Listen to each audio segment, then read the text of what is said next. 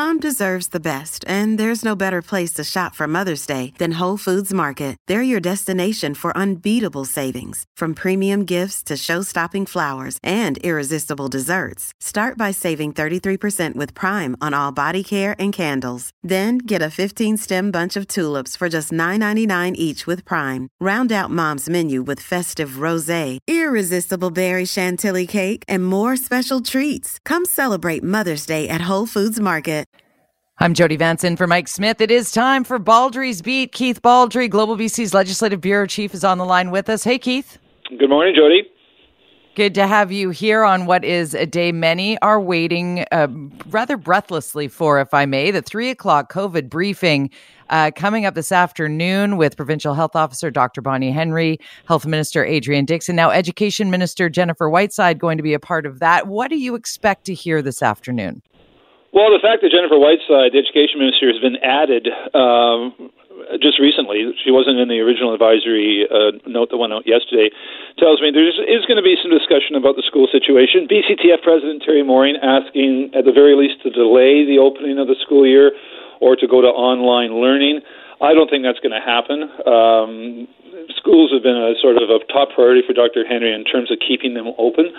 Uh, but uh, Teri Mooring also raised the point, which is very interesting and certainly valid, that there's probably an expectation we are going to see a lot of teachers absent from work, the workplace in the next few weeks because of Omicron being so much more infectious. People with mild symptoms, even without being tested, being asked to stay home.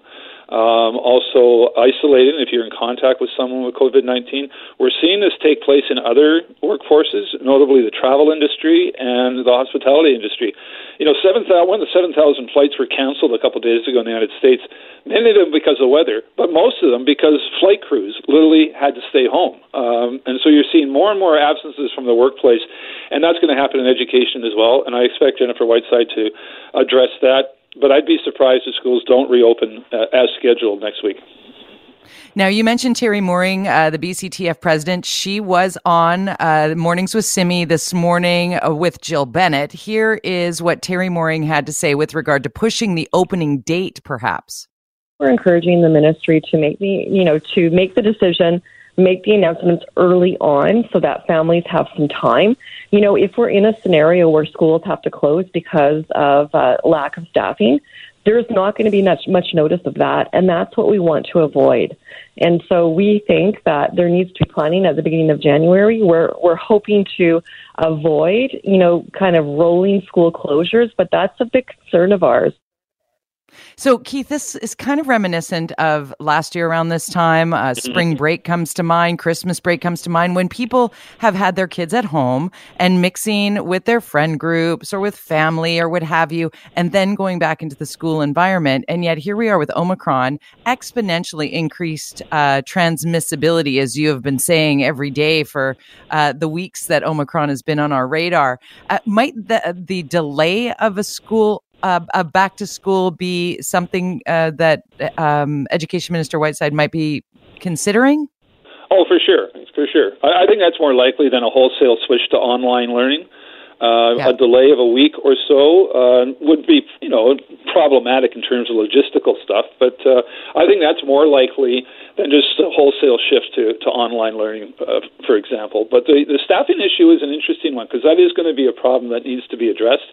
It may not lead to the closure of schools because of a lack of teachers. It may lead to a bit of chaos in the school system for the first few weeks of, uh, of the school year. Again, we don't know the impact of Omicron yet. We're going to get an update on that as well today in terms of how many cases are Omicron. Uh, as of Friday, there were less than 1,500 that had been pinpointed or confirmed out of thousands of cases. So Delta still appears to be the, the dominant variant, but Omicron seems to be catching up quick. Um, and again, we're also going to get an update today for the first time in five days of hospitalizations and ICU numbers, uh, and hopefully they remain low. Uh, but you know they're on the they're on the rise in Ontario and Quebec, uh, and we're a little behind them in terms of Omicron cases. It arrived there earlier than us, about about a week. and there's also a lag factor associated with COVID. About you know one, two, three weeks after the cases are, are confirmed is when we start seeing hospitalizations associated with those. So lots to be updated today, whether it's schools, uh, hospitalizations, Omicron cases. I think there's a lot of interest in this one today test sites closing closing as well due to weather. I mean, that has people up in arms. Uh, there are also people talking about uh, the booster rollout. Uh, what do you expect we might hear on those things? Well, I'm not sure much can be done because of the weather when it comes to test sites. I mean, the weather is the weather, and it has an impact on all sorts of things in our lives that you sort of have to grin and bear it for a couple of days. The booster rollout program uh, is going to be interesting. I mean, other provinces have uh, reduced the interval between the second and third dose from six months to three months in Ontario, I think four months in Alberta. Uh, Dr. Henry has stuck to her guns that it's still six months. But Adrian Dix announced, uh, Health Minister Adrian Dix last week pointed out there are thousands of un, uh, uh, uh, bookings that have not been filled in uh, out right. there for, for doses. So people are not getting their boosters in the same way they got their in numbers the same way as they got their second doses. So if people over 60 aren't or 65 aren't getting their boosters, uh, does that mean okay? Let's move the age bracket down a bit. I don't think it'll go down to three months for 18 year olds, but I think you could see earlier age groups brought into the booster program earlier than anticipated today. That's one possibility. Again, nothing's certain yet, but the booster program right. is one area for addressing, as is the uh, the, um, the testing clinics. But I think the yeah. weather is going to have to resolve itself over the next few days. Now, I was really surprised when Health Minister Dix was mentioning those um, unused appointments. I was really surprised that it was largely in island health, where uh, people of of a certain vintage, I guess, had had all really quite rushed to get their first two doses, and then have left that booster dose sort of mm-hmm. hanging out there. Uh, that a, is that still a mystery? It's a bit of a mystery, not totally unanticipated though. It's, it's the island and the interior seem to have the mm the low uh, missed bookings.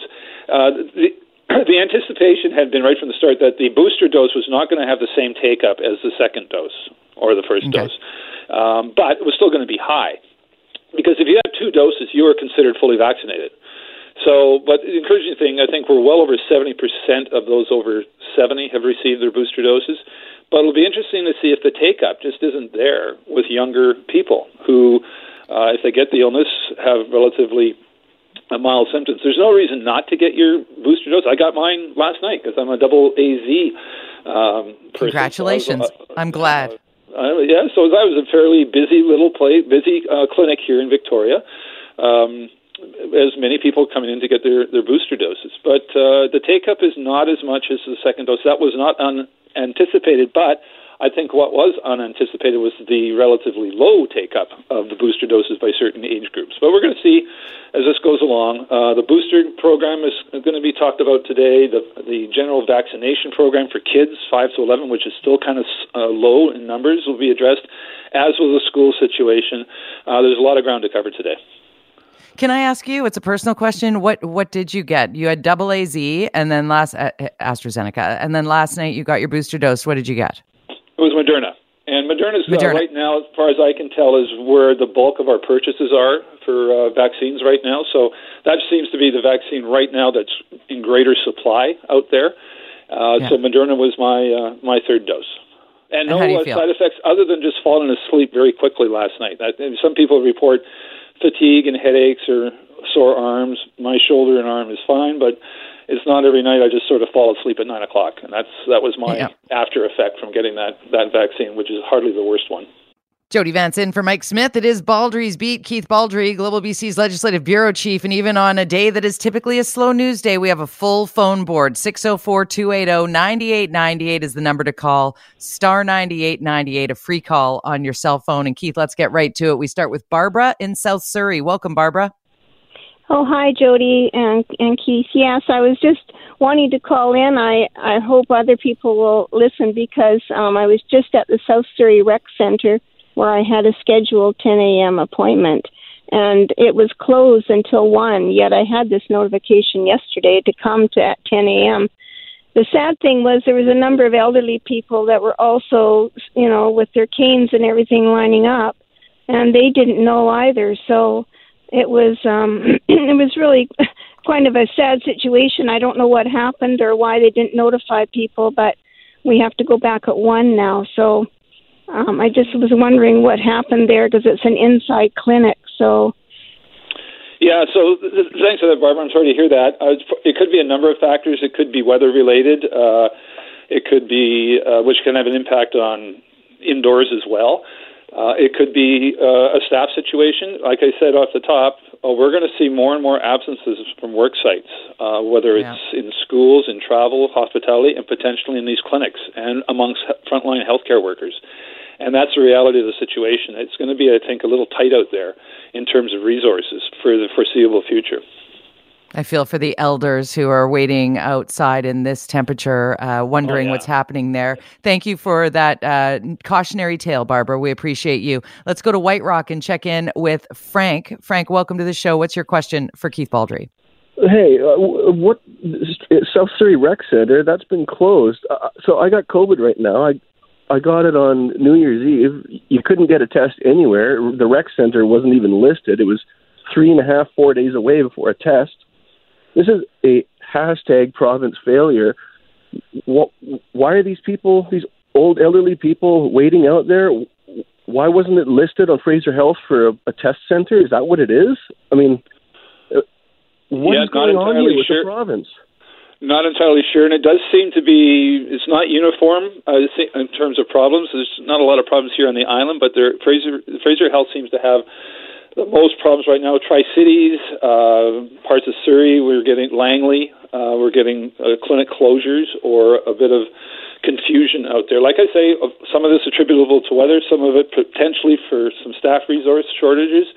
Uh, but again, we're going to see this. Uh, it's not surprising it's happening at this time of year. We've got a combination of holiday uh, working situations combined with these terrible snowstorms that have really paralyzed a lot of ability to open or to even travel. So it's going to be a little confusing and uh, some disappointments, I think, for at least a couple of days until this weather clears. You know, it's interesting, Keith, and in, in talking with uh, Dr. Birinder Narang, uh, he was speaking to how the different health regions manage these clinics, whether it be booster clinics or testing clinics, uh, rather independently. And and yep. as you know, it, we we just have to roll with the humanity behind uh, what we're experiencing right now. This is the, there are people behind uh, the, the the progress or the plans also living within this pandemic. And I think there's a, I feel the frustration from Frank and White Rock. I understand. And I'm sorry, Frank, that you've tested positive. I hope you're okay. Um, but, but there is that, that humanity piece to this puzzle that perhaps somebody who was supposed to open that door uh, woke up with symptoms and doesn't know how to manage uh, yeah. getting somebody else to open that door. Like yeah. there, it could be as simple as that, right? It, so let's keep could, going down the list. Oh, go ahead. Yep. No, it could be as, as simple as that, and we don't know yet. Um, so we'll know more in the next few days. We're going to find out, and certainly, I'm I'm pretty sure that'll be a topic of conversation at the three o'clock briefing. Once again, you will hear that live here on CKNW. Uh, Murray and Campbell River, welcome to the show, Murray. What's your question for Keith? Hi, Jody and Keith. Listen, I'm the first guy to get frustrated with you with saying, "Well, I'm confused about what to do," but because of the holidays, I haven't been on the news or newspapers as much as someone who just turned 63, am I getting invited for my booster or do I have to sign up?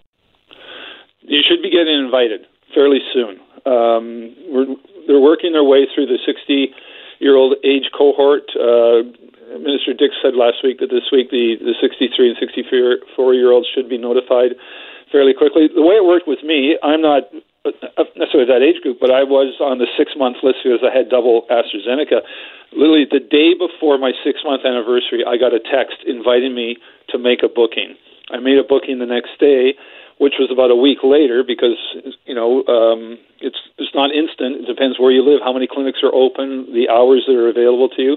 So you should be getting a um, Murray a, a text fairly soon. If it, if you're at your in terms of your age group, uh, you should be coming online fairly quickly. So hopefully you get a text literally today, tomorrow, uh, sometime this week. And there's no harm in double checking if you are properly signed up on the Get Vaccinated site. Nope. As as both you and Richard Zussman have pointed out, it's very rare that you not be.